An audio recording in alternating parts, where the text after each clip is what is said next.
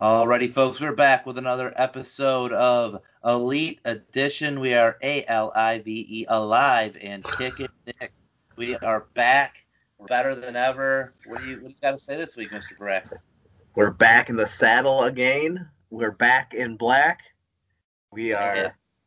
name another back rock song, uh, song, but whatever it is, we're back here on the Ramblings of a Grappleman, the Elite Edition, to discuss this week. This week's episode of Dynamite that happened last night as we record this on March 31st, 2021. Pretty interesting episode. A lot Yeah, of uh, lot of progression and stories here. Some some good matches. Uh, We wrap up- smorgasbord. Absolutely. We wrap up a storyline and we begin a few others and we uh, have a few continuing. So it's exactly what you want in a television wrestling program. Yeah, well, tonight we were uh, advertised to have. I'll just run this lineup down real quick. The main event to be an Arcade Anarchy, excuse me, with uh, Miro and Kip Sabian taking on Orange Cassidy and Chuck Taylor. We had the exhibition match between Cody Rhodes and QT Marshall with Arn Anderson as the guest referee. We also saw that MJF was going to be giving a gift to the Pinnacle.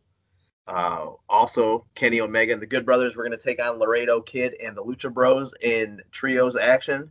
We would also see the in-ring debut of Christian Cage as he took on Frankie Kazarian of SCU. And one more advertised match was AEW Women's Champion Hikaru Shida teaming with Tay Conti to take on the team of Nyla Rose and the Bunny. And just like Dynamite, we just hit our intro. Let's get right into it because this show picked right up after the music, and we got the in-ring debut in AEW of the man known as Captain Charisma, Christian Cage, taking on Frankie Kazarian, his first singles match in seven years. They did a great job of hammering that home at the beginning of, of establishing the story. Excalibur and, and JR, uh, from an announced team perspective, I really liked how, how they stressed on that, gave it a big match feel uh, before the bell even rang. Set the stage beautifully. Yeah, they did, uh, which brought us, you know, it, the beginning of the match was some some chain wrestling was was nice, but it, it garnered us these way too early. You still got it chance that I hate. Oh yeah, that was awful. And one thing I did I did forget to mention there is uh, when studying the stage, they hammered home the the fact that this is Christian's first match in seven years, and Kazarian undefeated in 2020, 11 and 0, really making it. That's what what I was meaning by saying like they really made this give give this match a big match feel to it. Um, you have very credible competitors, and yeah, we all knew Christian still had it. I mean, the guy is amazing, and the fans didn't need to tell us that. I'm with you on the annoying chance. Yeah, and it was a pre-tape show, so those are other wrestlers around the ring as well. Yeah. Uh, but in this match, we do get Kaz playing the role of the heel, and he played it very well. Uh, more so than what I've seen out of his other SCU member, Scorpio Sky, so far. Kaz did a really good job. He worked a cravat for quite a while in this match, and it looked like he put Christian out, like choked him out with his cravat at one point. Great selling by Christian Cage throughout this match. Not your typical AEW match. This one went long, and we were getting the 20 minute, you know, 20 minute time limits for this match, and this was where I first recognized last night on Dynamite that the time limits were being brought up a lot. And as this match went on, we got the 10 minute, the 15 minute. I I thought because of how this match went, we might be getting a draw on the first match of Christian Cage and AEW. like Darby Allin. Uh, his first match was a draw, but uh, no, I thought because of the, the the pace they were telling here, what I what I had jotted down is the pace and the story these guys are telling are terrific. Um, I don't know how deep into the blow if you want me to go with my notes or you want to take it back over. Um, but um, I, I thought the pace was excellent. Mentioned the I cravat during Kazarian's uh, heat, and what I loved was Kazarian cut Christian off with a vicious elbow coming off the rope, knocked Christian out of the ring. Christian sold it great. Then when Kazarian had him in the corner, Christian's hope spot was was hitting Kazarian back with a big vicious back elbow.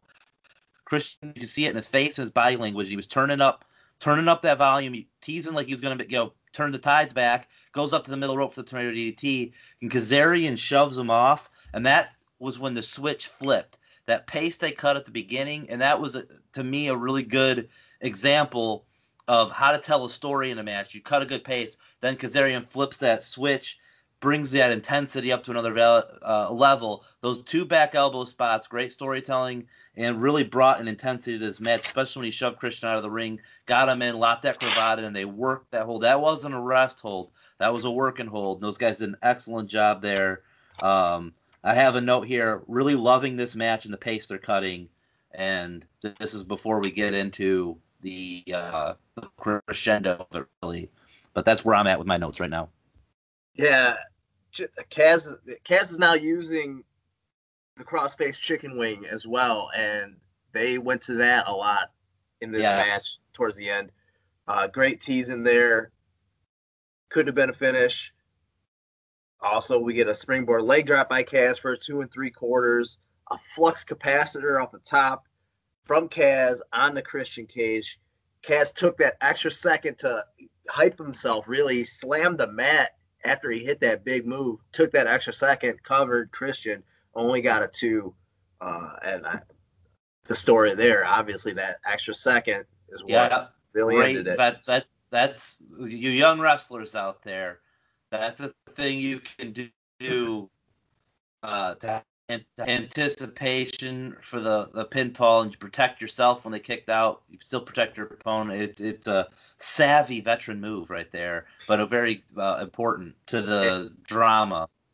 Well, and speaking of savvy veteran move, the way Christian goes into the kill switch for the win in this match, he posted Kaz in the or, shoulder. He posted Kaz's shoulder in the corner, comes back out, hits the kill switch. One, two, three. I, I don't have the official time on this, but this is somewhere between 17 and 19 minutes. I, yeah, yeah, it was over 15, that's for sure. Um, the other thing I did right before he posted him in the the, the shoulder there. So when Kaz hit the cut out the after he shoved Christian out of the ring earlier, when Christian was coming back in, he hit like a leg drop catching Christian Christian coming through the ropes. The Christian went to shoulder him in the gut. Kaz moved, leg dropped him. So Christian baits him in to get to the finish by doing the, the fake tease pull out. So Kaz misses the leg drop that he that worked earlier in the match. Christian then comes in, posts him, kill switch. Beautiful, beautiful storytelling. I mean, this match the proverbial Z, going to the well too many times there. Absolutely. This is this is a match. These are my kind of matches. I love it. Great story. Um, happy to see Christian back in the ring, and damn, you, you you never forget how good the guy is. But then you see this match, and you go, this son of a bitch is. I mean, he's always been excellent, and this just reminds you seven years off, and didn't look like he missed a beat. It was, it was a I, it was a pleasure for me to watch this match. Well, another thing that was a pleasure to watch was this next little piece. It was a pre-tape between Darby Allin and Sting, cutting a promo on Matt Hardy and the Hardy family office. Sting Sting's in this promo, doesn't say a thing though. Darby talks the whole time. Talks to talks about respect and Big Money Matt and how Big Money Matt won't be able to buy Darby Allin's respect. He's going to have to earn his respect. So moving forward, we are going to see some Darby Allin Matt Hardy interaction, which Darby, excuse me, working with big name after big name after big name. I don't know about you, but this matchup intrigues me. I think it's going to be a really, really good story on how they tell it and they get there. And this this video package was great. I mean, all these Darby video packages are great. 30 seconds. The guy knows how to get himself over in such a short time. Trademark Darby with the, with the mask, the fire, um, everything you, you expect to see out of a Darby Allin video package that he's done through the years. This is an excellent start to the show. Hardy Darby should be a real good dynamic because Matt Hardy, in a sense, five years ago when Impact started doing these vignettes and outside the box kind of thinking to a a national television audience, and Darby's really maximized that with his own style. So Matt Hardy playing the big money Matt character, it'll be interesting to see, but I, I could see some real good creativity coming out of Matt Hardy into this program as well. Yeah, I mean, we're gonna see that with Darby and Matt, but we're also going to get some Dark Order there. That story is not over between the Hardy right. family office and the Dark Order, as we will see later in this episode. We get a little card rundown and then a commercial break after that. And when we come back from commercial break, we get another pre-tape. This is a this night was full of pre-tape promos and a whole lot of bitch slapping. Becoming a trend on these uh, taped shows of the format. You almost know exactly what it's going to be. Yep, it was just Jade Cargill pre-tape. It was more about her her feud ongoing with Red Velvet. That's going to continue. We also get Jade Cargill calling herself that bitch one more time. So we know it's serious because they don't say that word unless it's serious in professional wrestling. Right, and and Darby's had shit in it. I believe she said I think she had shit in hers too. So we had two shits yeah. right at the top. And also my issue with the placement of this, I thought the video package was fine, a little rough, little rough. Could have probably cleaned it up, but um, Darby's whole video package was about big money Matt. It's talking about money It's focused on Matt having money and Darby fighting from underneath, right? Then Cade comes, Jade comes right out of the commercial break and she's talking about making money and being a star, and it's kind of like, why would you? Who is formatting these damn shows? Why are you putting these back to back? It just annoyed me heavily that she's talking about money and being a star. Darby's talking about it. It's like let let it breathe. Let there be some room. That'll be a theme I have in my notes is letting shit breathe because they did well, not do that this episode there you get the whole commercial break to breathe. So I got I've got to disagree with you. Plus, it's gonna feed into what we're going into next. So sure, that's where it's got to be placed. So our next segment is the exhibition match with Cody Rhodes taking on QT Marshall with Arn Anderson as the special guest referee. First off, first note, no interest for QT. QT is already in the ring. Cody gets his big entrance we get Dustin and Billy Gunn coming out with Cody, the Nightmare family, the Nightmare Factory trainees all around the ringside. And Which this... I think is a nice touch. But the only thing is, is half those guys are ringside inside the rail for most matches anyway. Um, you're just putting them on the other side of the rail. But hey, I still liked that it, it put emphasis on the school and uh, the, the trainees and ultimately what comes out of this. But Exactly. I, I thought I did put it was a nice touch how they did it. The only thing I hated about this was it's an exhibition. Why the hell is Justin Roberts doing in-ring introductions for an exhibition? You wasted 30 seconds of TV time there with that glory hogging asshole having to take that right here. Very annoying. I have a lot of heat with Justin Roberts this episode as well.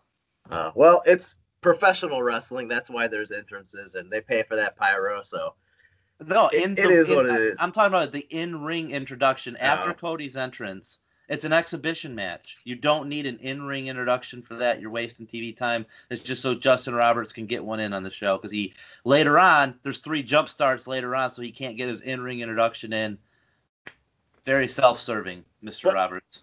But I, I, if he was truly getting it in, we would have heard the Prince of Pro Wrestling and the American Nightmare Cody Rhodes. Like he didn't go all out on the in, in the intro, and you also got to realize who's in the ring and probably wants his name heard. oh, I, I, know. So I, yes. I can't. You can't just put it all on Justin Roberts. No, it, it's it's a Cody thing as well. You know, a lot of ego there. It's all ego wrestling, as some people like to say.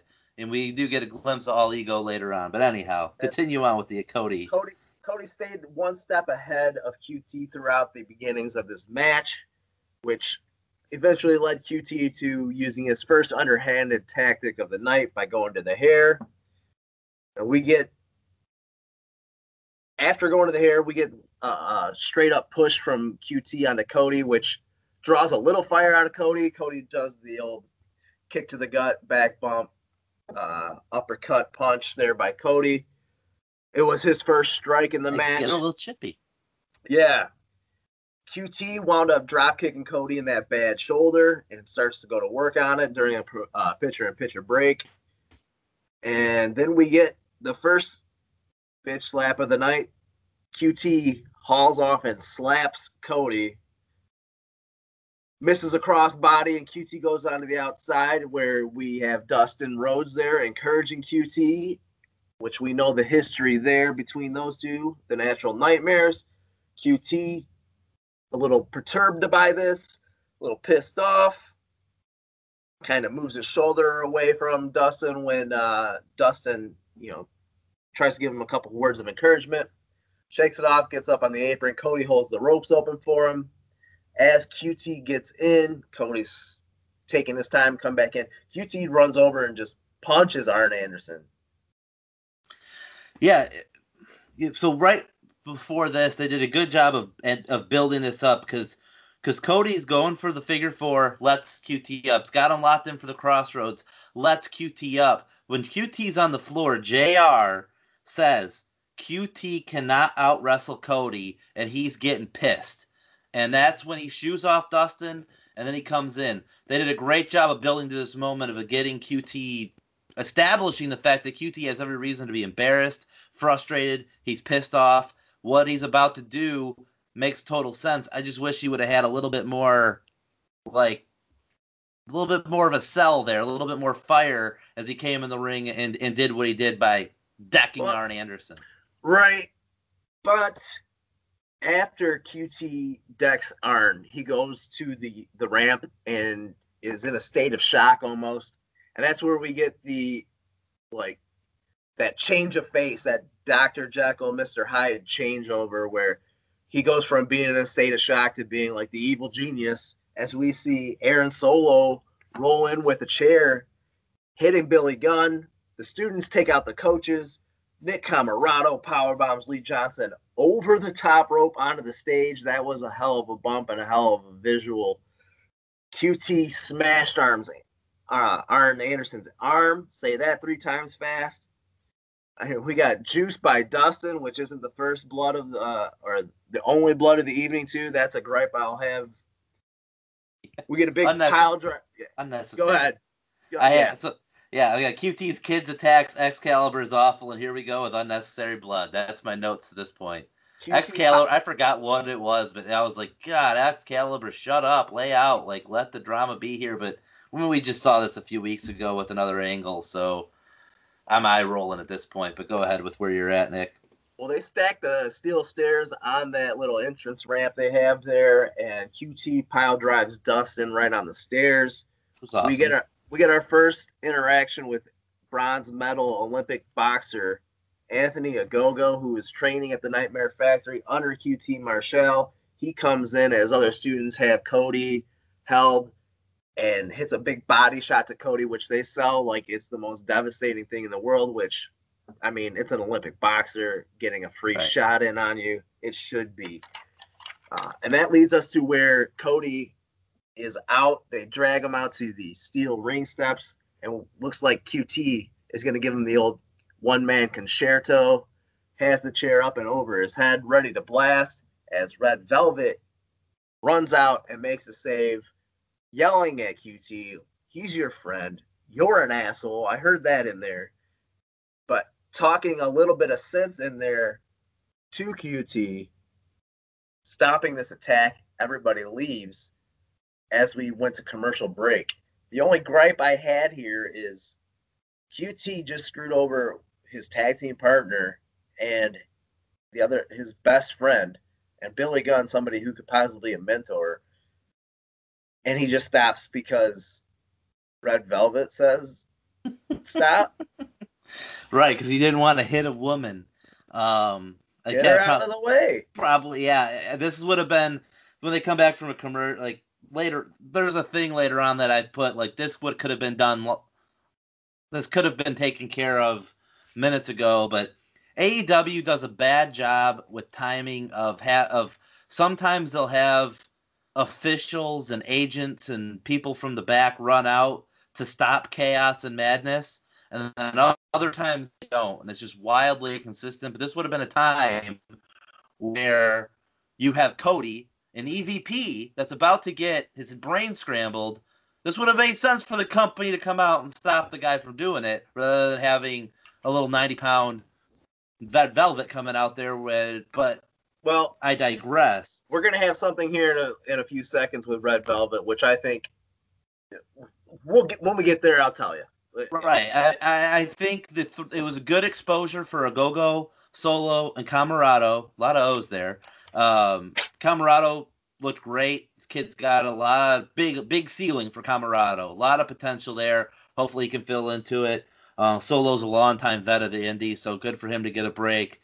Um, Ogogo hot pro- top probably possibly the top athletic prospect they have with Jade Cargill, developmental guy. So it's, it's good to put him in a faction with QT. Unfortunately, though, there's not enough time on Dynamite for all these angles and factions and the things they're doing. And they just did this what three weeks ago at the Pinnacle, where Swerve guy leaves faction, has a team of guys join him to beat the hell out of who you assumed were his friends. And they're called the Pinnacle, and they're a lot more established. Just felt like the timing of this might have been a little bit off. The way they did it was very similar in fashion to what we just saw a few weeks ago. Um, I feel like we're getting what faction warfare back in the Attitude Era should have been, though. yes, absolutely, yeah, because they dropped the ball on Because. I already care about this story more than I've ever cared about anything Los Boricuas has ever been in. and you know what? This group could end up being like the Los Boricuas of in, in 20 years when we look back on it. But you know what? It's a it's a good start. It, it is a good start. It's a good exposure for these guys.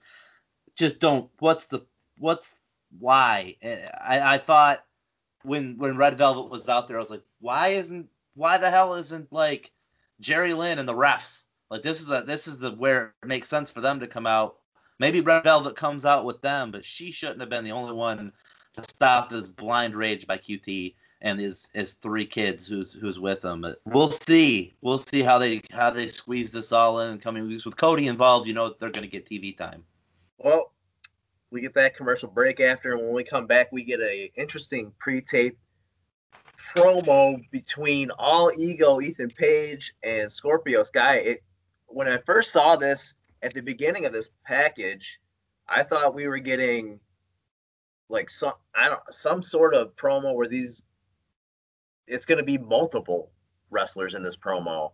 Uh, Yeah. But it, it's just Ethan Page and Scorpio Sky, and now Scorpio Sky, the first ever uh, tag team champion with SCU, gets tossed to the side in that faction, I guess, because Daniels and Kaz are a, a team again. And now we're gonna get all ego Ethan Page and Scorpio Sky as a team taking on the Sydals on Elevation. They've been overlooked. this, what they're saying. I, Ethan Page has been there three weeks. He's already feeling overlooked. Scorpio Sky is the most overlooked talent there. Again, they're starting doing something with Sky, starting moving him in a direction, and then here they go, changing gears. Of course, this poor this poor guy. Can they just not run with him? Stop wasting TV time with Aaron Solo, Ogogo, and Comoroto, and take that shit delay it six months and keep the ball rolling with Scorpio Sky. You had so much momentum with this guy. Nothing against Ethan Page, but this is just a strange swerve of direction. Why is everyone overlooked now? I, I don't get it. I just don't get it. well, booking wise, it's weird, but I will say both of these men are great tag team wrestlers. They So- are. that is one thing I guess if we're looking for some sort of light at the end of the tunnels type of situation, or best case, worst case scenario, they're two hell of a tag team wrestlers. So we'll see what they can put together. Uh, after this pre-tape, we get a recap of the exhibition match that just happened and the post-match events, which brings us to Dasha interviewing Red Velvet, and this was really quick. And this is where I think this interaction could have took place at the end of Yeah. the, the beatdown. Yeah, is Jade. Yeah. Red Velvet says she has Cody's back and immediately gets booted by Jade Cargill. She gets blasted and then tossed into the roadie cases, and we get another that bitch line. Why couldn't she come out just to be?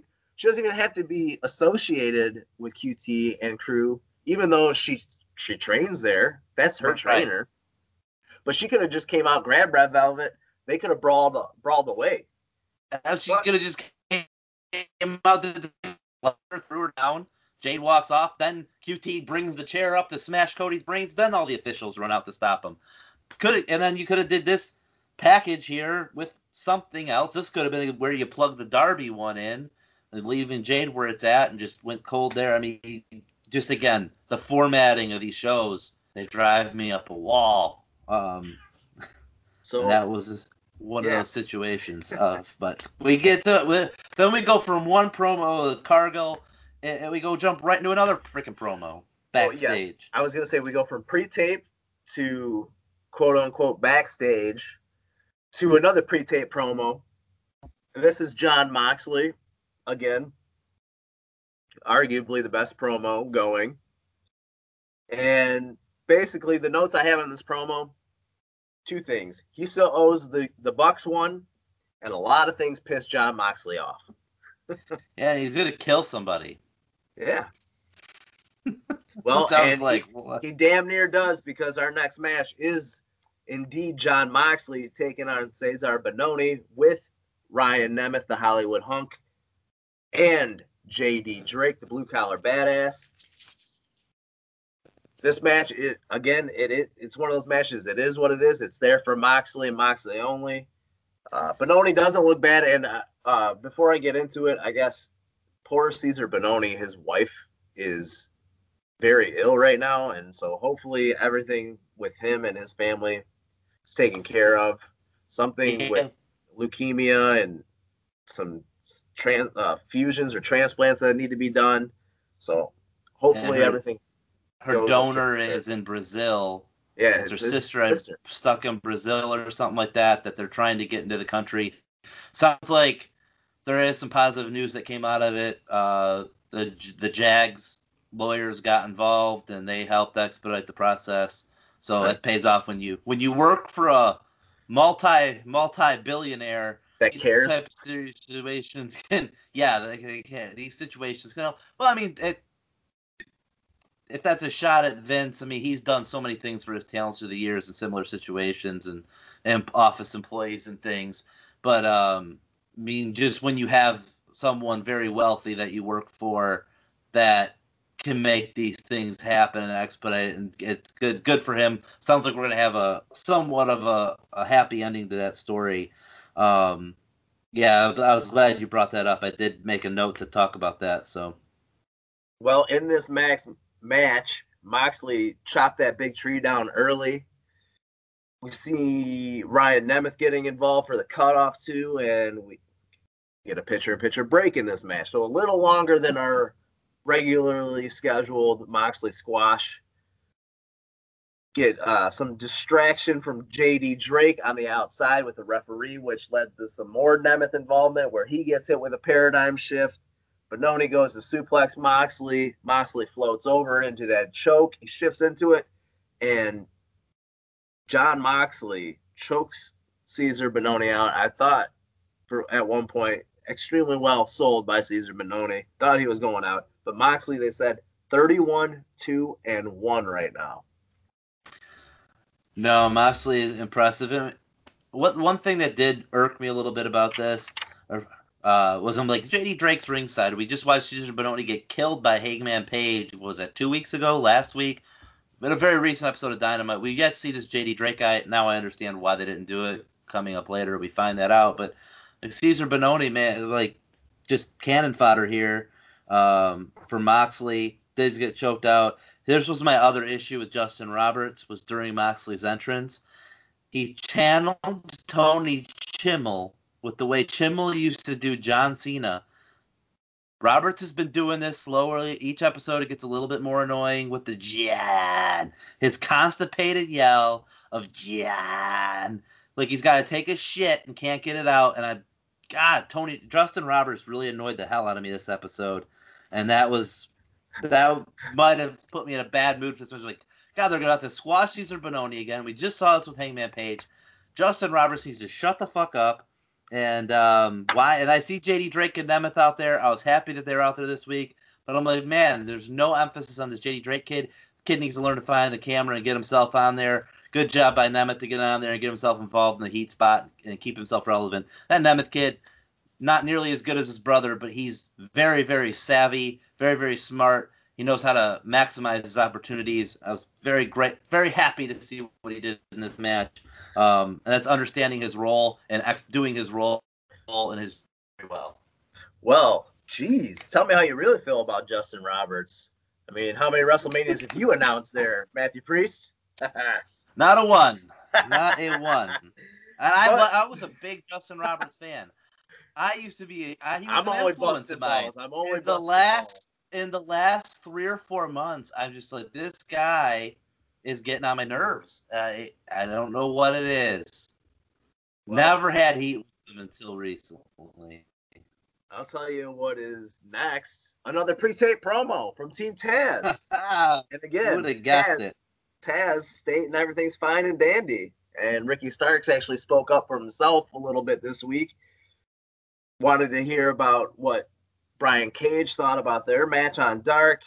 Cage said something about wanting a tag sooner. I believe they lost the match. I, although I thought I saw in the Dark results that Team Taz won the match, so I was a little confused there. So if you don't watch Dark and you pay attention to the lower thirds and see the win there, and then you get this promo, kind of Here's here's off. my notes. I said would have been nice to have a clip from Dark Air to reference it, then promo.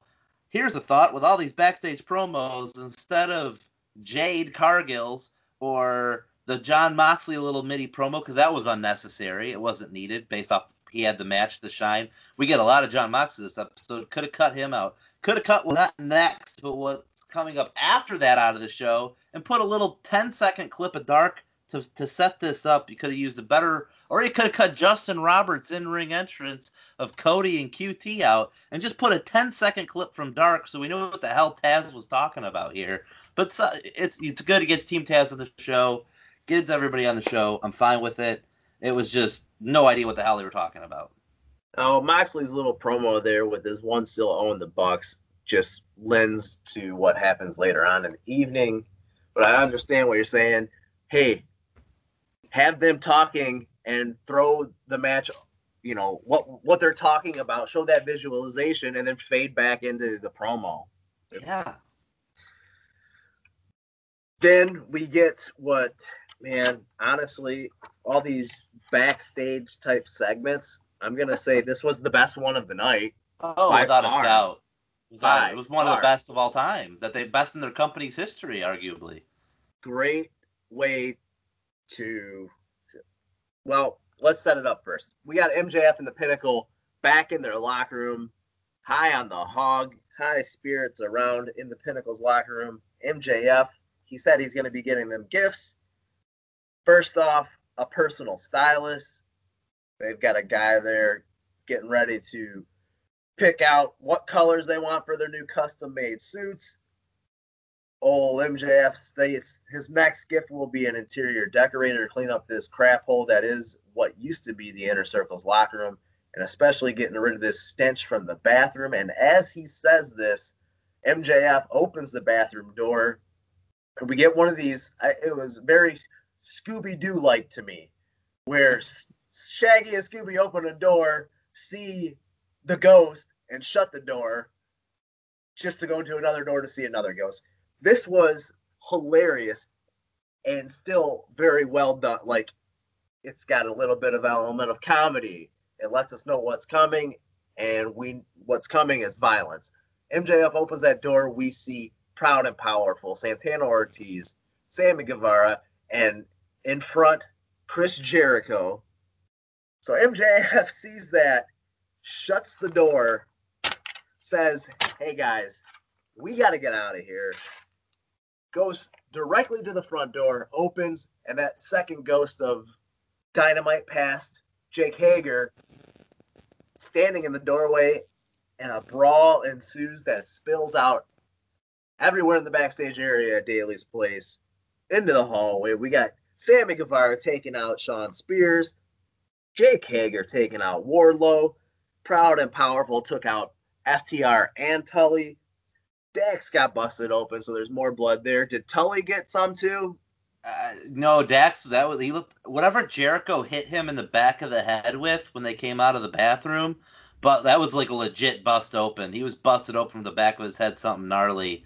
Um, I don't know if it was a bottle of bubbly because Dax did hit use the bottle of bubbly when they turned on MJF, so I assumed that's what it was. I didn't rewatch it, but that legit. I mean, the way he was bleeding, and uh, you know, on the social media he posted a scar, and that that wasn't no blade job. I think he he was bleeding like a stuck pig. There was blood everywhere. But it, this is a segment where it added to it, which just proved that Dustin's blood earlier in the show totally unnecessary, especially after what we saw with Britt Baker. If you're gonna do blood and it's real, I'm fine with it. If you're gonna juice, make it mean something. And uh, Dustin's was totally unnecessary. But this was Well, after, hard way city, and it was awesome. I mean, I the the effect of them opening the door and seeing the inner circle there. I like that the inner circle was wearing all black. They looked like a gang. They looked like they were had serious looks on their faces. Love the Scooby Doo reference.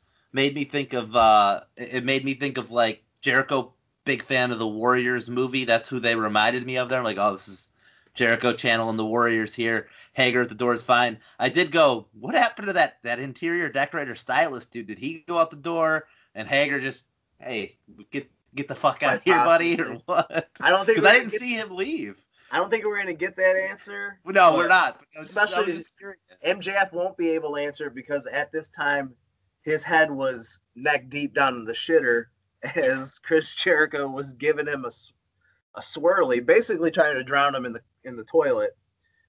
Jericho told him, you know, the worst is yet to come as he put MJF's head through the glass door of the the front of the the cooler there that houses their drinks, dumped a bottle of bubbly on him, and the inner circle throws their logo back up on the outside of the door.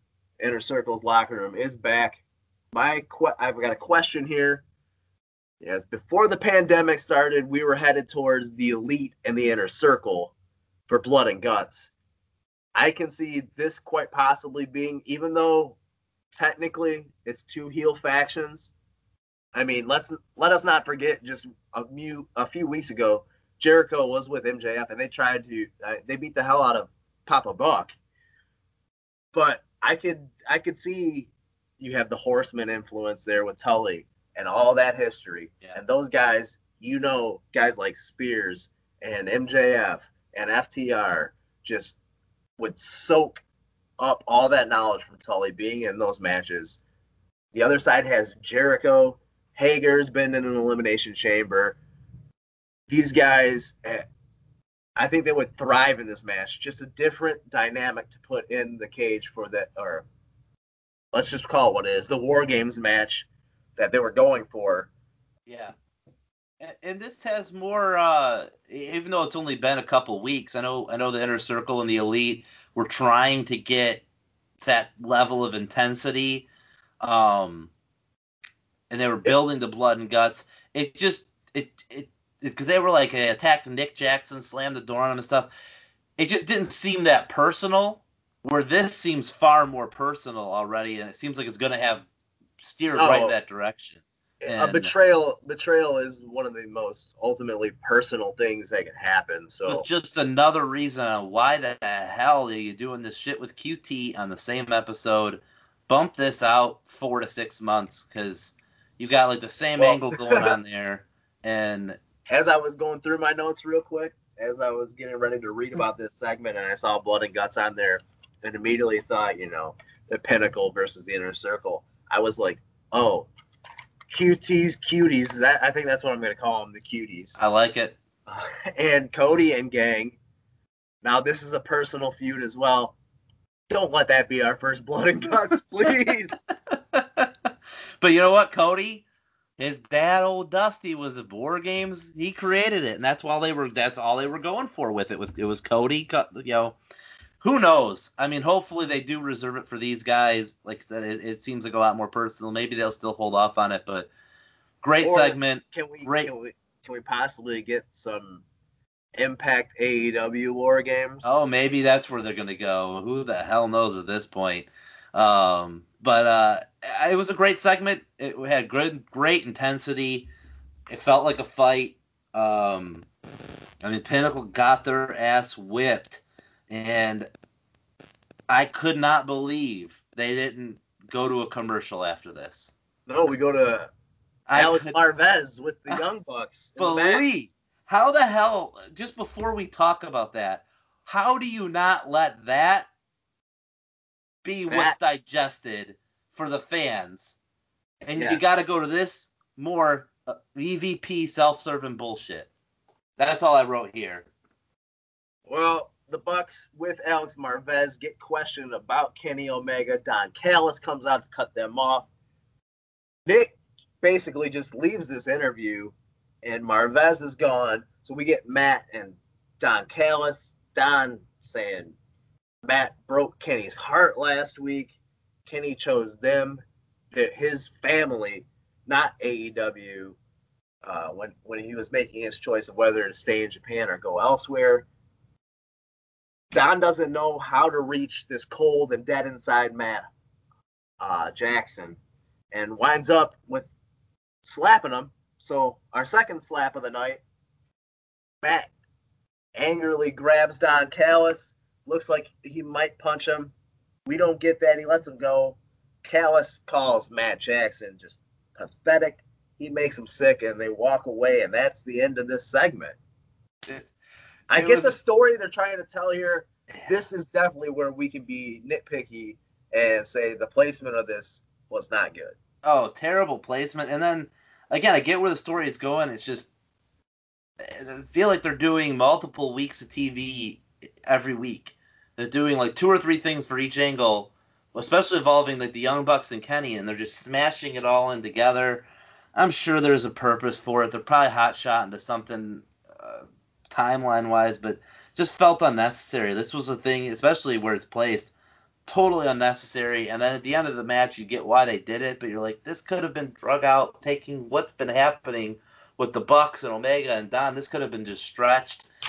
I I hated it. I put I I I never thought I'd say this about a Don Callis segment, but I absolutely hated this. Mainly because of what it followed, and they could have even let came back from commercial with this, I guess. But This was well, this match that followed, I, I'm very indifferent on. It's the trios match with the Lucha Brothers and Laredo Kid taking on AEW World Champion Kenny Omega and former Impact Tag Team Champions, the Good Brothers. Just this was one of those matches where it was just it was a lot of moves. I mean, I didn't write a whole lot down for this match because there wasn't much to write. there's we get a- much. We get a hot start by the Lucha Brothers and Laredo Kid. We get Don Callis on commentary. Which right there, you get stupid dives to start this thing. They flip out of the ring, they jump on them, they jump start this match for no reason. The, the- the baby faces stood tall last week. They bumped Omega out last week. The the Penta and the uh, Laredo Kid all super kick Kenny bumped him out. No reason for them to start hot. Then when Don gets to the desk, he's cool as a cucumber. He's calm. He's not like holy shit. These guys just dove on my dudes. Mhm. I'm like, what the hell is happening here? Man, everyone's flipping everywhere. These guys are flipping 30 seconds later to the floor. Yeah, I thought the a- Good Brothers and Kenny had a little bit of. It was a clusterfuck, for lack of a better word. Yeah, there was a big double suicide dive slash Asai moonsault triple team combination. But we get the heat being on the uh, Laredo Kid in this match, where we also get another pitcher and pitcher break. Throughout this match, heat on Laredo Kid. We get a. I had to chuckle a little bit when we get this triple splash by Omega and the young, uh, the you know, I was gonna say Young Bucks, the Good Brothers. It would have been easier for him to do it with the Young Bucks. Yeah. Kenny Omega piggybacks Luke or Doc Gallows on his back, and on his back is Karl Anderson. Lucha Brothers did hit some good tandem offense in this match, but it was not didn't fit story wise. It was just moves. It was Uh, a lot of moves. Even that splash spot, hilarious, entertaining. Just didn't. I guess if you're gonna do that, this is the match to do it in. Just did not fit those guys with the current thing they're all doing, and but sometimes you do shit for yourself in the ring, and you know that, and that's what that I think was the case of Yeah. popping yourself. Well, this leads us. Omega wins this match with the one winged angel on Laredo Kid for the one, two, three. They had a really good closing sequence. Those guys Yeah. had a real. They, they I mean that last minute of the match was really good. if you let those two just go at it, give them give him give Laredo Kid the match that Rey Fenix got earlier in the year. 20 minutes to open the show with Kenny Omega, and I again I don't see those two not delivering in a singles match. Right. Uh, we get a commercial break.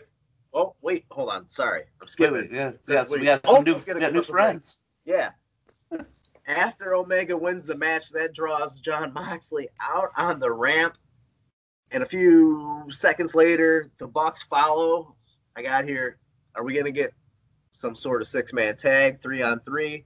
Uh, because Omega and the Good Brothers head for the hills as we go to commercial break. And do we need a post match stuff after every match? Do we need something to happen after the bell? With Moxley wrestling earlier and him talking about how he owes the Bucks one, the Bucks getting bitched out by Don Callis. Why is again? Why is this the week where they do it? Why can't you just let your world heavyweight champion get his win over Laredo Kid and let that be the last thing that the people remember? Let the heat simmer another week, and then next week you could do something with the Bucks and Moxley uh, showing their allegiance against um, Omega and the Good Brothers. But it almost felt like at one point the Bucks were going to turn on Moxley. Um, I don't remember. I think it might have been Schiavone or Callis. One of the announcers said something that felt like a big seed plant to where we might see the Bucks turn on Moxley. Don't be Well, surprised if that happens No, in a month. absolutely not.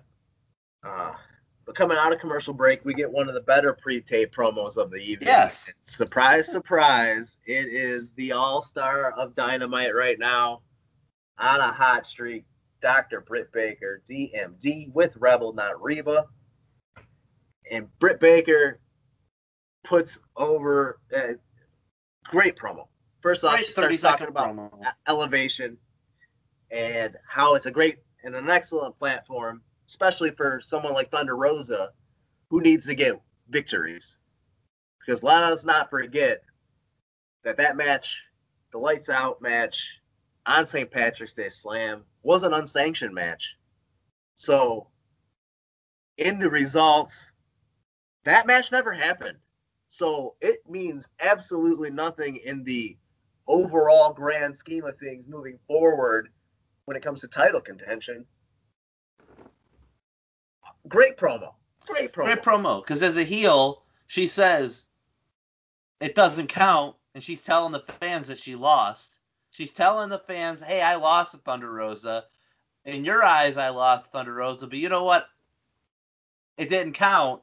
On Great heel paper, yeah. promo, reminding like th- that's the inside. That's a good wrestling, well put together promo. And then anytime Rebel gets the mic too, doing the Schiavone roll, took a little jab at him. Uh, great, 30 seconds, beautiful. Britt Baker, maximize 30 seconds of TV time.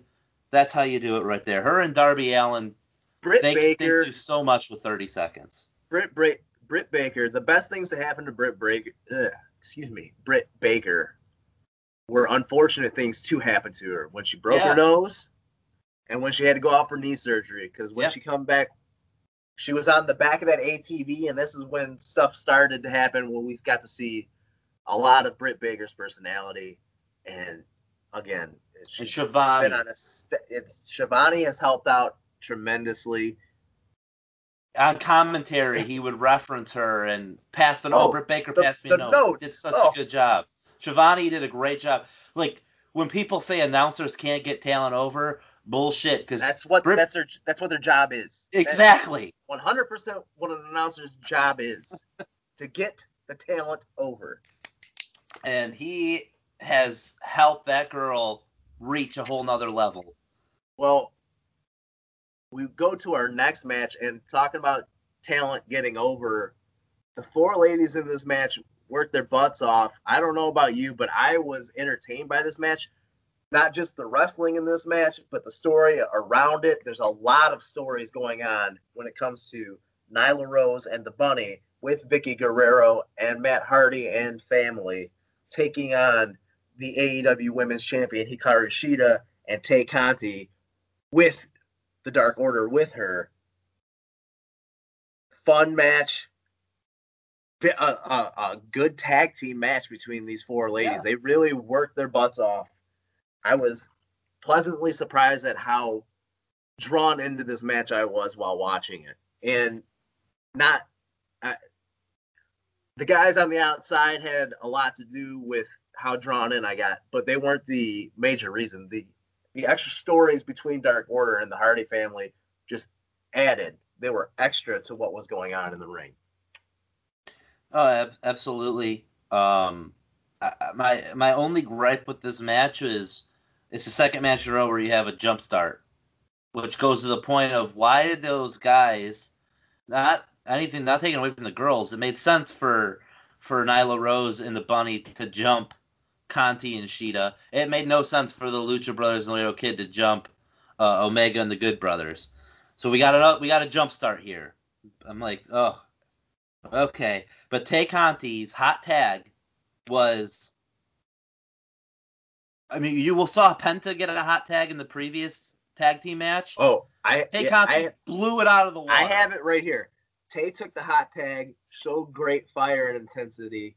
Yep, same note. One of just man, It's just a Bunny taking that arm, those judo throws. Bunny sold it great. Just like you said, this match they told the story. They sucked you in. Heat during the the, the picture in picture. Uh, could have done without the stupid brawl with all the guys. It took the focus off the women, which then allowed like the big But- dives to the floor, which was silly, goofy, haha. But hey, But, I, no, it was necessary to me. It was necessary because that led we we got the Hardy family office and the Dark Order scrapping on the outside. Tay Conti hits the TKO on the bunny. Nyla breaks up that pin. Faction still brawling on the outside. Shida launched off Tay's back with a knee to Nyla. There was a splash spot on the outside where Shida was it She yeah. got caught. Shida got caught on the outside by both factions, and Tay hit a dive onto the pile. Bunny was in the ring though, as Vickie was distracting. Bunny had a kendo stick and nailed Tay Conti and hit the down the rabbit hole for the win. Everything like this was a this is a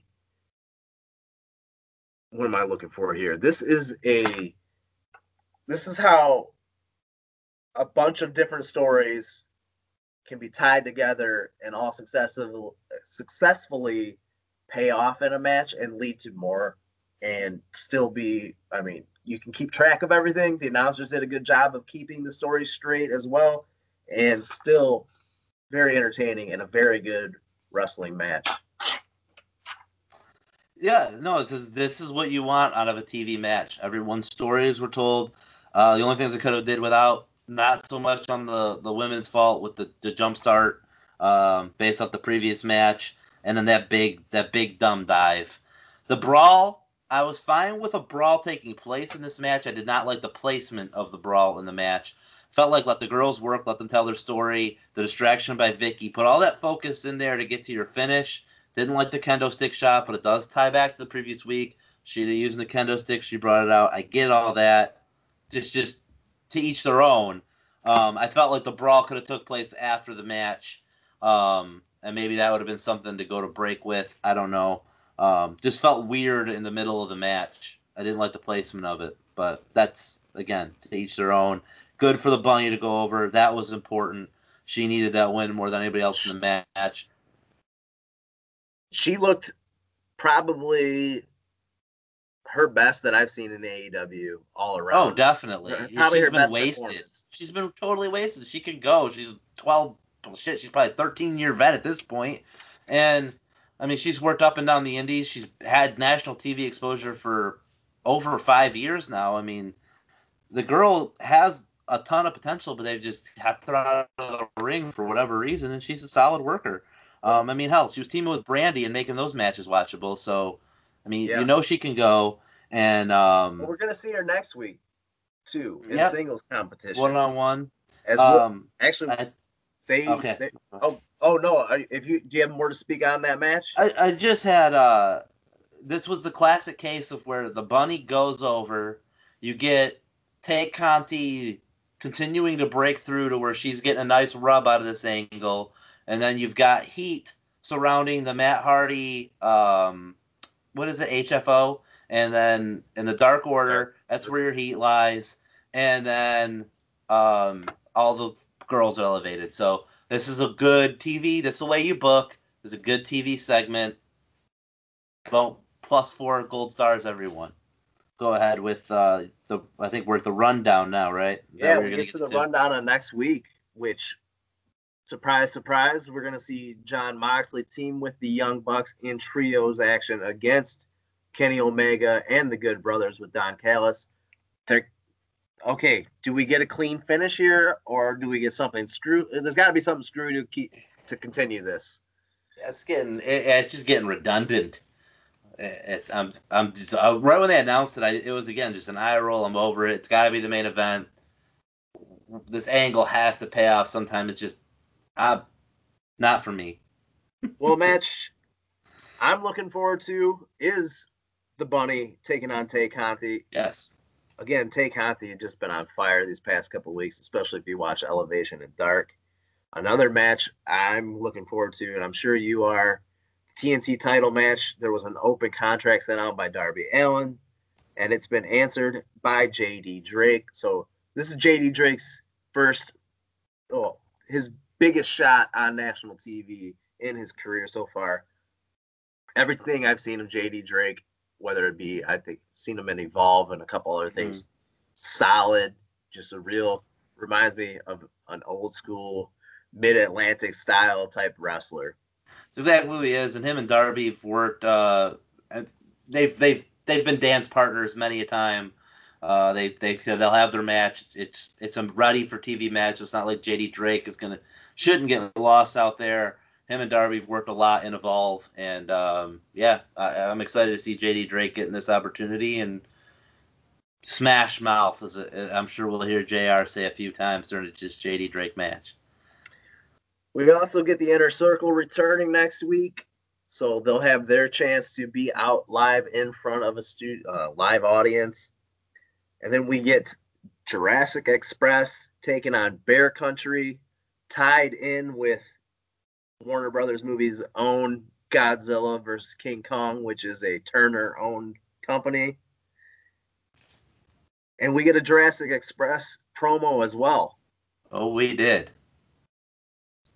I wish we didn't because uh, uh, my note here is um, love Jungle Boy. Kid's got a bright future. Luchasaurus is a good heater for him. The kid's not kid. Kid doesn't have his dad's chops yet. Luchasaurus, we've heard him talk. He doesn't have it there. But my God, can Marko Stunt just go? This guy does not. Uh, he offers nothing for me. And then when he opens his mouth, I I don't know if I'd rather watch him wrestle or hear him talk. I just don't want to see him. He has changed the channel heat for me. I was just irritated when this was over. I don't absolutely hate Marko Stunt like you do.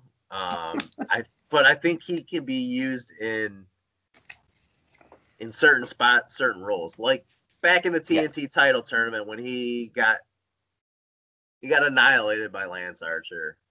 Sure. Uh, like that's a yeah. that's a but I, obviously he's not going to be doing that week in and week out. Give him something a la Mikey Whipwreck. Give him some underdog style character.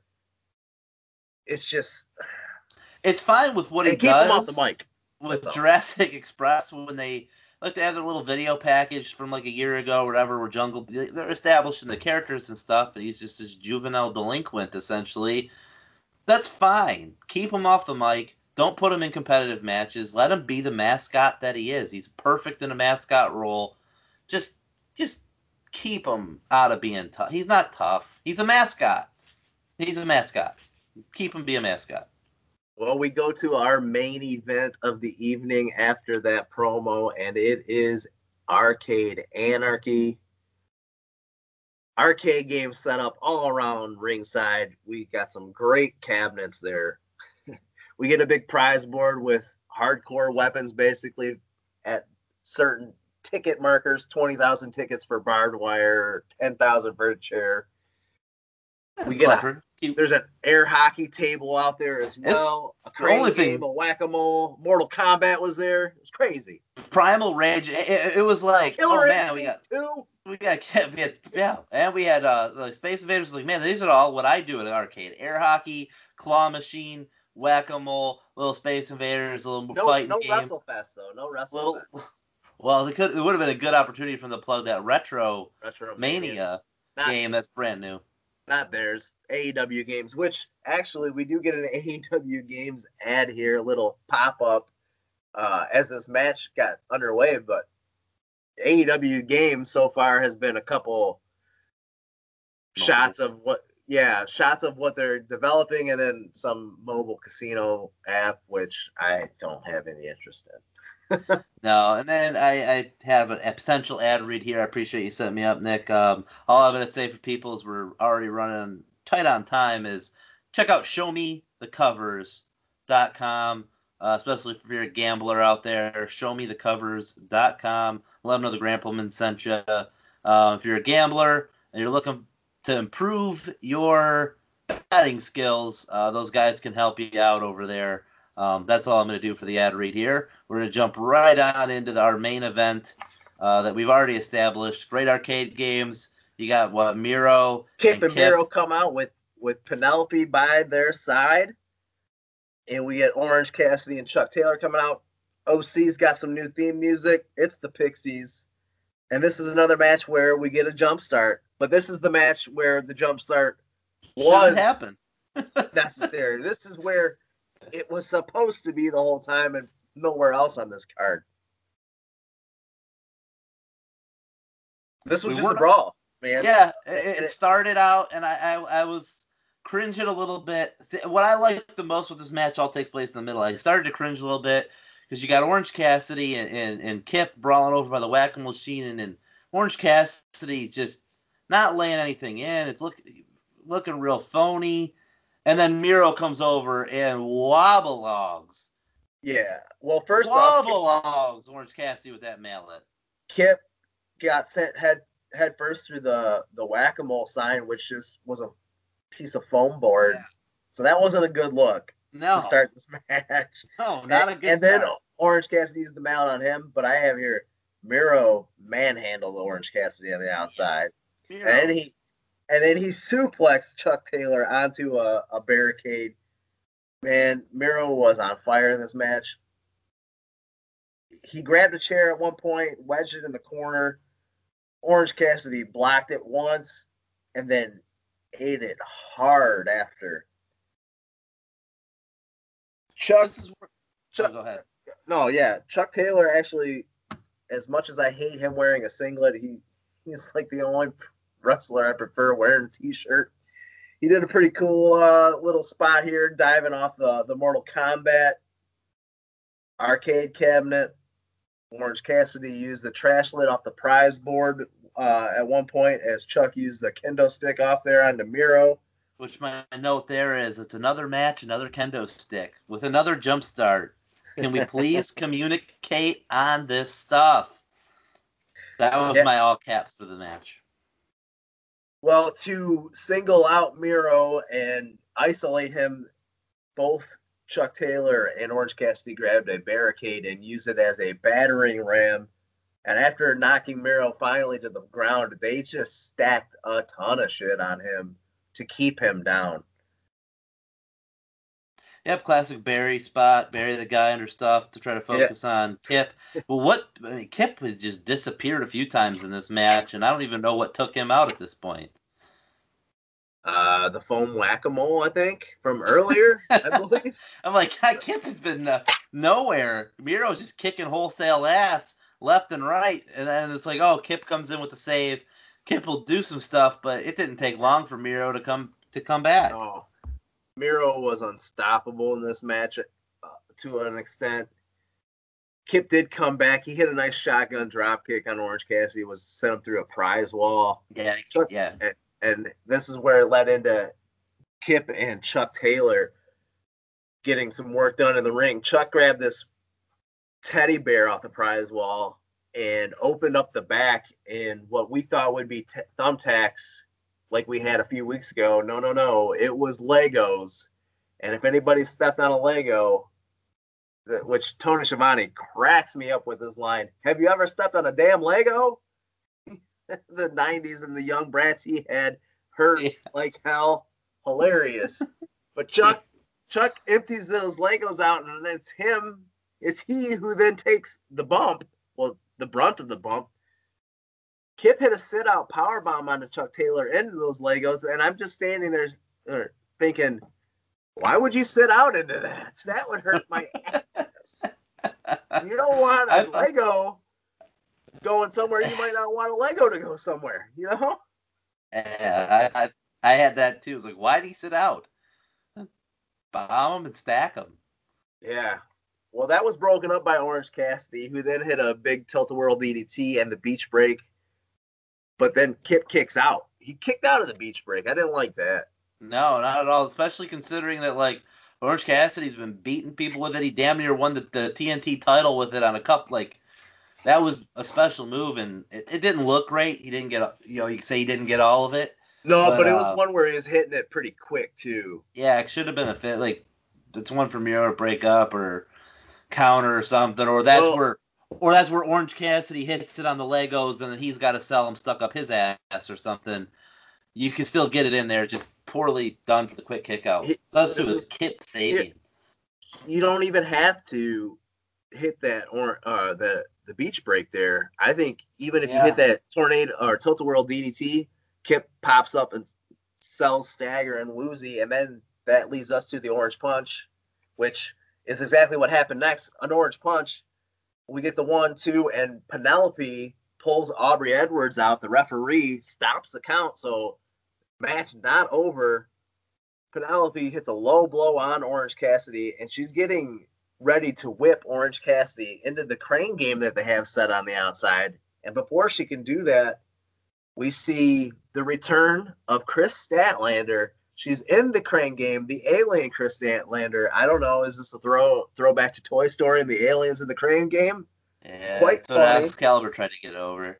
But I, I, thought it was great, great. It was a cool return out of the claw machine by Statlander. Can honestly say no wrestler's ever done that before. Exactly. Cool return, but but why does she hate Penelope Ford? Where was all this pent up frustration that I forgot, missed? I don't know. It's been a year since we've seen her. I don't know if there if there was something there. I'd have to go back because I, I want to say anything between those two happened on possibly some earlier episodes of Dark.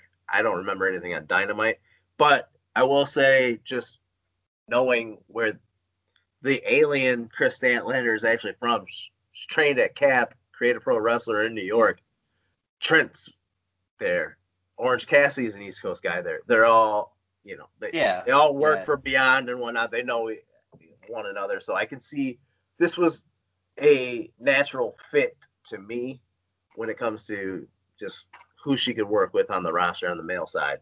Oh, for sure. Love the return. Just just didn't understand why she was helping best friends and why she hated Penelope Ford. But it was a great visual pops through that glass, beats the hell out of Penelope. Penelope sells great. She hits her with the Michinoku driver through the air hockey table. Off the apron, man. It was a nasty bump to take.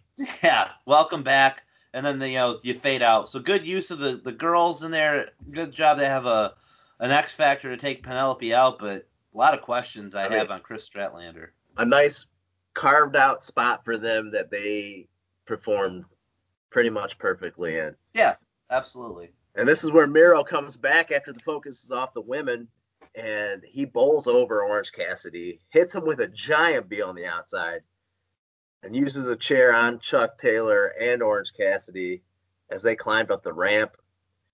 On the outside of the, the building where we see a set of headlights, a set of familiar headlights, as we see a white minivan roll down the rampway as Miro is setting up a table, we get the return of quite possibly the most over superstar in AEW history, Trent's mom Sue. Sue is driving the minivan, and her baby boy Trent is in that back seat. The sliding door opens, and these guys go to work a big triple team in on Miro. But even the three of them, this is what I like too. Excuse me the three of them, as good as they are, Miro is such a monster and he had so much fight and fought back. He waved to Sue after knocking all three guys down and went towards the van. So we start to see more of that don't give a fuck Miro, just like we saw when he put Penelope Ford in the way. He was gonna go after Sue, Trent's mom, this old lady. Like Miro doesn't care anymore. Miro's here to win and win at any cost. Well, Trent did stop Miro before he could get up to Sue. But Miro basically attempted, uh, I got here, attempts murder on Trent as he tries to throw an arcade cabinet at him. Luckily, Trent moves out of the way. He tossed back a chair towards Miro's dome, nailed him, and Trent hit a nice spear on the outside on that table, very Rhino esque, as like that table was set up in the corner type of spot. And we had a big running power slam from Chuck Taylor on Kip uh, Sabian through the stage. Nice bump, nice visual, nice way to to end it because Chuck Taylor then gets the one, two, three. I tell you what, the best friends and Orange Cassidy, if you were to tell me, what do you think the match these guys would excel the most in? It wouldn't be the street fight atmospheres because we see. I don't know about you. We'll get to your opinion on this match, but this Arcade Anarchy was entertaining and just action the whole way through. And uh, we can't give enough praise to what they did with Proud and Powerful months back I would never have thought, yeah, put Orange Cassidy and Chuck Taylor in a street fight, and it seems like it seems to be a natural environment for these guys. uh, yeah, I mean, it's their style kind of fits for it. I mean, they've worked the indies. Both those guys have worked the indie shows for, I mean, over a decade. Both. I mean, Chuck Taylor's at least 15 years, probably 2005, 6. Mm-hmm. I remember Chuck Taylor. Orange Cassidy was in, he's like a 17, 18 year pro. He was in Chicago forever ago. So what happens on a lot of these indie shows is you get a lot of brawls around the arena. So I think that's what these guys in their long tenured careers are used to these out of the ring brawl around type type of matches. They know spots that work, and it you know it, they found a niche with it. Um, but you have to be a smart pro wrestler to still have good hardcore matches that engage an audience. They do a really good job with it there, and I would rather watch them in these type of matches than sometimes in a traditional two-on-two tag match because they can use the environment to help even the odds. Because you've got a killer like Miro out there, when you put him one-on-one with Chuck or you put him one-on-one with Orange Cassidy, it's just not believable to the eye that they're going to stand a chance with this dude. So these matches work with them, and even with Proud and Powerful, they match up better size wise, but those guys look like they're a hell of a lot tougher and look like better athletes than Cassidy, Taylor. Well, not so much Trent. I mean, Trent's a killer too, but I, I thought the match was fun. Baby. It was fine. The Statlanders. What was that? So Trent's a heavyweight, baby. Yes, nice reference there. Um, but uh, the the the one spot that I referenced earlier on when I was like towards the end, it lost me was the Trent return with his mom, middle of the match. It's not to even the odds. It was very. I mean, it was to give them an odds advantage, and yet they took out the isolate Miro, and now made well, Miro look really, really strong. He's a star. Yeah. I get it. They took they took Trent out. I understand the booking behind it. I feel like this could have been a situation where maybe you take one of those unnecessary pre-tapes we talked about earlier, and you put that for this main event where Miro and Kip take out Orange Cassidy, let's just say, because the timing of of Trent coming back too. What timing? You know, the timing's impeccable towards the end of the match. But you got Chuck coming out. He's got to do this arcade match on his own. But before the match starts, boom! Here comes Trent's mom with Trent to save the day. What a for this is just me rebooking it, you know, hindsight 2020. And then you've got the two on two, the, the Trent and Chuck. You did the mom entrance there tell a story. You can still do the stat the, the Kris Statlander spot, but you receive her return for something else. You could have had Orange Cassidy pop up out of the claw machine. But, but remember, we had Orange Cassidy her. get his ass beat the other week before a match, and right. You could have. That's what I'm saying. Those you could have did it again. Had the Trent return this time. Um, I, I'm fine with it. I'm fine with it. It was just things that I saw that I was like, man, like just really looked stage. But at the end of the day, what I always say, there's four things you got to do when you're booking. Someone's got to go over. Best friends had to go over to end this feud, which I thought ended at the uh, pay per view, but best friends had to go over. Miro gets over. They you couldn't have booked him better in this match to get himself over. Dude is a without winning. Yeah, without winning. Like he killed three guys. He dominated the match. He got taken out with a returning vengeance spot. Totally fine. Oh, it was good. Get, good. Yeah, this match got miracle. two great returns. Two great yeah. return spots, nonetheless. And that's where the rub goes is to the girls. Statlander gets the rub coming out of this. And then the heat, well, the heat is going to lie with Miro. That's where your money is. And, and, you know, Kip and Kip and Penelope will lick their wounds, but Miro is a star. He got over. He's going to have the heat on him as he goes forward. Heat being money in this context, that's where your money lies. Um, so again, you check every box from a booking perspective. I don't I don't hate it at all. Um, didn't love every second of it, but to your point, very entertaining, and it did its job as a television wrestling match that's booked was booked well and executed well. And at the very end, we got to give the people what they want. We get Chuck Taylor and Trent and Orange Cassidy giving the hug, and then we get an invite with to Kris Statlander to join. She joins, and we get the big thumbs up from Sue in the minivan as Dynamite goes off the air. Another good episode of Dynamite, man. Yeah, yeah, and like now that we've talked about it, I know at the top I said yeah I had mixed reactions. There were some things I loved, some things I, I didn't love. I think I expressed those throughout here. Um, you know, I thought it was I thought it might have been a little bit better than last week's show overall. Um, I, I think I did enjoy this one more. I, uh, I certainly did, and it goes back like it had me thinking like, man, we talked a few weeks ago where I was all about oh Dynamite live is where it's at. Like I, this was one of these shows where I leaned, wow, this was much better than last week's live show. Uh, might be swaying my opinion there. I've always leaned towards the tape shows being a little bit better, but that usually was because it was more the talent that I enjoyed. But on this episode, I mean, you have Christian and Kazarian, tremendous match, tremendous match. Um, and then you bookend it with the closing of an angle. Uh, Christian and Kazarian could have easily been the main event, but that was put in the right spot to open. Omega and the Good Brothers against the Lucha Brothers and Laredo Kid could have been the main event. That's your middle slot. Fine of that usage there. You had the right match in the main event because it blows off an angle and it establishes Miro as a star. Um, so the formatting of those three matches were fine. It was just a lot of the stuff in between that I didn't care for.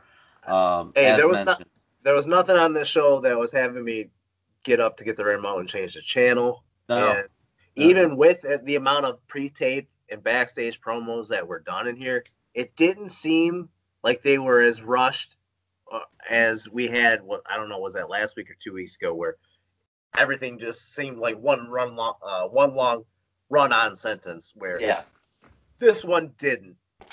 No, the only time I wanted to change channel was Marko Stunt talking, but outside of that, it was it, it was good. Your own picture and picture break because that was probably 15, 20 seconds. oh yeah. In a two-hour show, I can deal with it. yeah, no, and and um, I mean, Justin Roberts, Marko Stunt were my low points.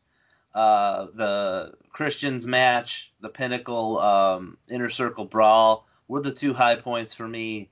Um, so you can't you can't go wrong with uh, with low points being less than 10 seconds each, and the high points being tw- damn near 20 minutes on one and a good solid seven on the other. Um, but no, excited for next week. Should be good. We're already a quarter through the year. We're three months deep. We're only what six weeks out from Double or Nothing. I don't have a calendar in front of me, but yeah, it's it's creeping upon us. So we should see. I mean, we see these feuds uh, progressing week in and week out it's only a matter of time. AEW is not a not a place where like a match gets announced the week before the pay per view type of thing. They like to set it up and build to it. Yeah, we might get one like a casino battle royale type of match that gets introduced a week, maybe two before. But no, I think we're gonna start seeing our matches for Double or Nothing start shaping up here over the past the next couple of weeks. Should be interesting. I'm wondering, and Double or Nothing, we've got Cody and QT's factions now. We've got the Inner Circle and uh, the Pinnacle going at it. I don't know. Do you do Blood and Guts this early in this feud with the Pinnacle and, and the Inner Circle? the heat is definitely there. We'll see what they do over the next couple weeks because that's the hardest part when you start something so hot with so much animosity and intensity is keeping that for a sustainable amount of time because you've got probably six well realistically we're at april 1st right now and if it's memorial day weekend which is usually what they've tried to do with double or nothing mm-hmm. um, it's usually been the saturday before memorial day but i believe it, it's, it's sunday this memorial year, day yeah. so that's really seven weeks um, at least might be eight tech on a calendar, but regardless, we might have eight episodes of TV, seven, eight episodes of TV to get there. It's gonna be hard to do it. Um, they may have rushed the inner circle coming back with that much time, but we'll see what they do. I mean, the, the longer the Uh-huh. inner circle stayed away, the more blood and guts would have felt coming up to it. But I, I didn't, almost, ex- I didn't expect them to be back this week, especially on a pre-tape. yeah, me same here, same here. I think we talked about that last week that we probably won't see the inner circle because it's pre-taped, and we'll see them at the live Which show. is a good surprise. though. return. It was Yeah. a great surprise. Great. Yeah. It was great. That was a great segment. Which, And- which therein gives them another week to build to this big match that could should be happening with Pinnacle. Yeah, I feel like I feel like it, it makes sense. I mean, they were hot shotting the blood and guts over like a total of four to six weeks back in February and March of last year with the elite. So they have a little bit longer time to get there, be a full three month build uh, to get to a match like this. I, I think it's enough time. I don't really because then coming out of that with the way if they go traditional war games, which I think they would here with the the surrender dynamic, um, you, you that's where you'd branch off. I almost feel like you'd be better off starting the program with that and then branching off and letting Jericho MJF be your money match one on one. your problem powerful. Uh, I guess FTR, Hager, Warlock, Warlock, Wardlow, and then uh, obviously Sammy and Spears because you can't put four matches on Double or Nothing surrounding this feud with everything else you have going on. It has to be some kind of multi-man, and this makes sense to be Blood and Guts if they go with it. Yeah, I don't don't see this being some sort of uh, ten man tag, eight man tag type of situation, Survivor Series style type tag team match. This this already has the heat for it. Let's mm-hmm. let's do something where this is gonna pay off somewhat. Let's not just hope that just some regular match. let's hope they don't do Stadium Stampede, which I could see them doing because that happened at the show last year. But that could be a little bit silly haha, and this feud doesn't seem like it needs a little silly haha type of match like that. It needs it needs something serious right now. The things Right. could change over the next few weeks. the thing with blood and guts is it's going to be such a big match that it's more so of a match that does need to be in front of a jam-packed house so i can't see them holding off until they yeah it's nice that there's 1500 or 2000 people or however many there is in Daily's place but a 20000 seat arena full of uh, the most hardcore wrestling fans in the world right now, AEW fans that will travel. This is, you know, these the big four pay per views for them. They're destination style pay per views when this world opens up. And man, twenty thousand people in the seats for blood and guts would be something. I don't I don't think it's out of the question that Blood and Guts wouldn't be in front of a full crowd. I mean, the Texas Rangers played their their opening day game with a full baseball stadium. Uh, it's May. They could do they could do some kind of and not they're not going to put it in the Jag Stadium and sell it out, but they could they could put it in a a baseball park. They could put it they could they could do blood they could do that show in front of a, a twenty thousand people audience if they could sell the tickets um, which I think they could. This would be the time to maximize and go for something like that, in my opinion, um, because the world's opening back up. People are getting vaccines. Florida's already lawless, so yeah, but in that land of lawlessness, Tony Khan's kept a pretty level head and has implemented the best testing practices in pro wrestling. So I don't see them pushing pushing Dana, getting in front of people right now. But but Dana's running Jacksonville here in three weeks with the UFC event with twenty thousand people planned. So I think they might be looking at that before they make a final decision on where they're gonna Oh, what they're yeah. gonna do with this. but then again, Let Dana White's- do it. Dana White's an asshole, so yeah, but no, I mean that, but that's something where if AEW says, "All right, UFC's coming into Jacksonville. They're gonna do this with people. Let's see what happens. If that goes over smoothly, you're gonna see a packed house for Double or Nothing." Eh, we'll see. Listen, I'm a wrestling fan myself, but we know most how most wrestling fans are. Let's let's stereotype it a little bit. I don't want to be around a lot of wrestling fans in a That's pandemic, baby. That's me and you, but hey, there's indie shows that that were taking place last summer in 2020 that were getting 80 to 100 people with blood and guts all over the canvas and no ring ropes. Uh, and these wrestlers were doing that, and the fans, and there were no masks. So wrestling fans don't care. That's on them to get there, and we know they're they're crazy enough to have gone this long without shows. They'll travel to it. If you're AW, you can make it happen.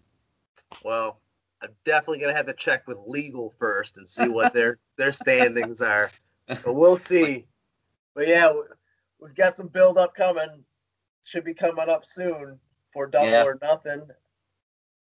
Looking forward to it. Another great episode here with you on Ramblings of a Grapple Man, the Elite Edition. Thanks for having me again. Oh, always a pleasure, Nick. Looking forward to next week. I mean, I look forward to talking about it just sometimes more than watching the show. So um, it's been a eventful expedition here uh, as we recap Dynamite, and thank you for joining us on this expedition as we will come back next week with another episode of Elite Edition.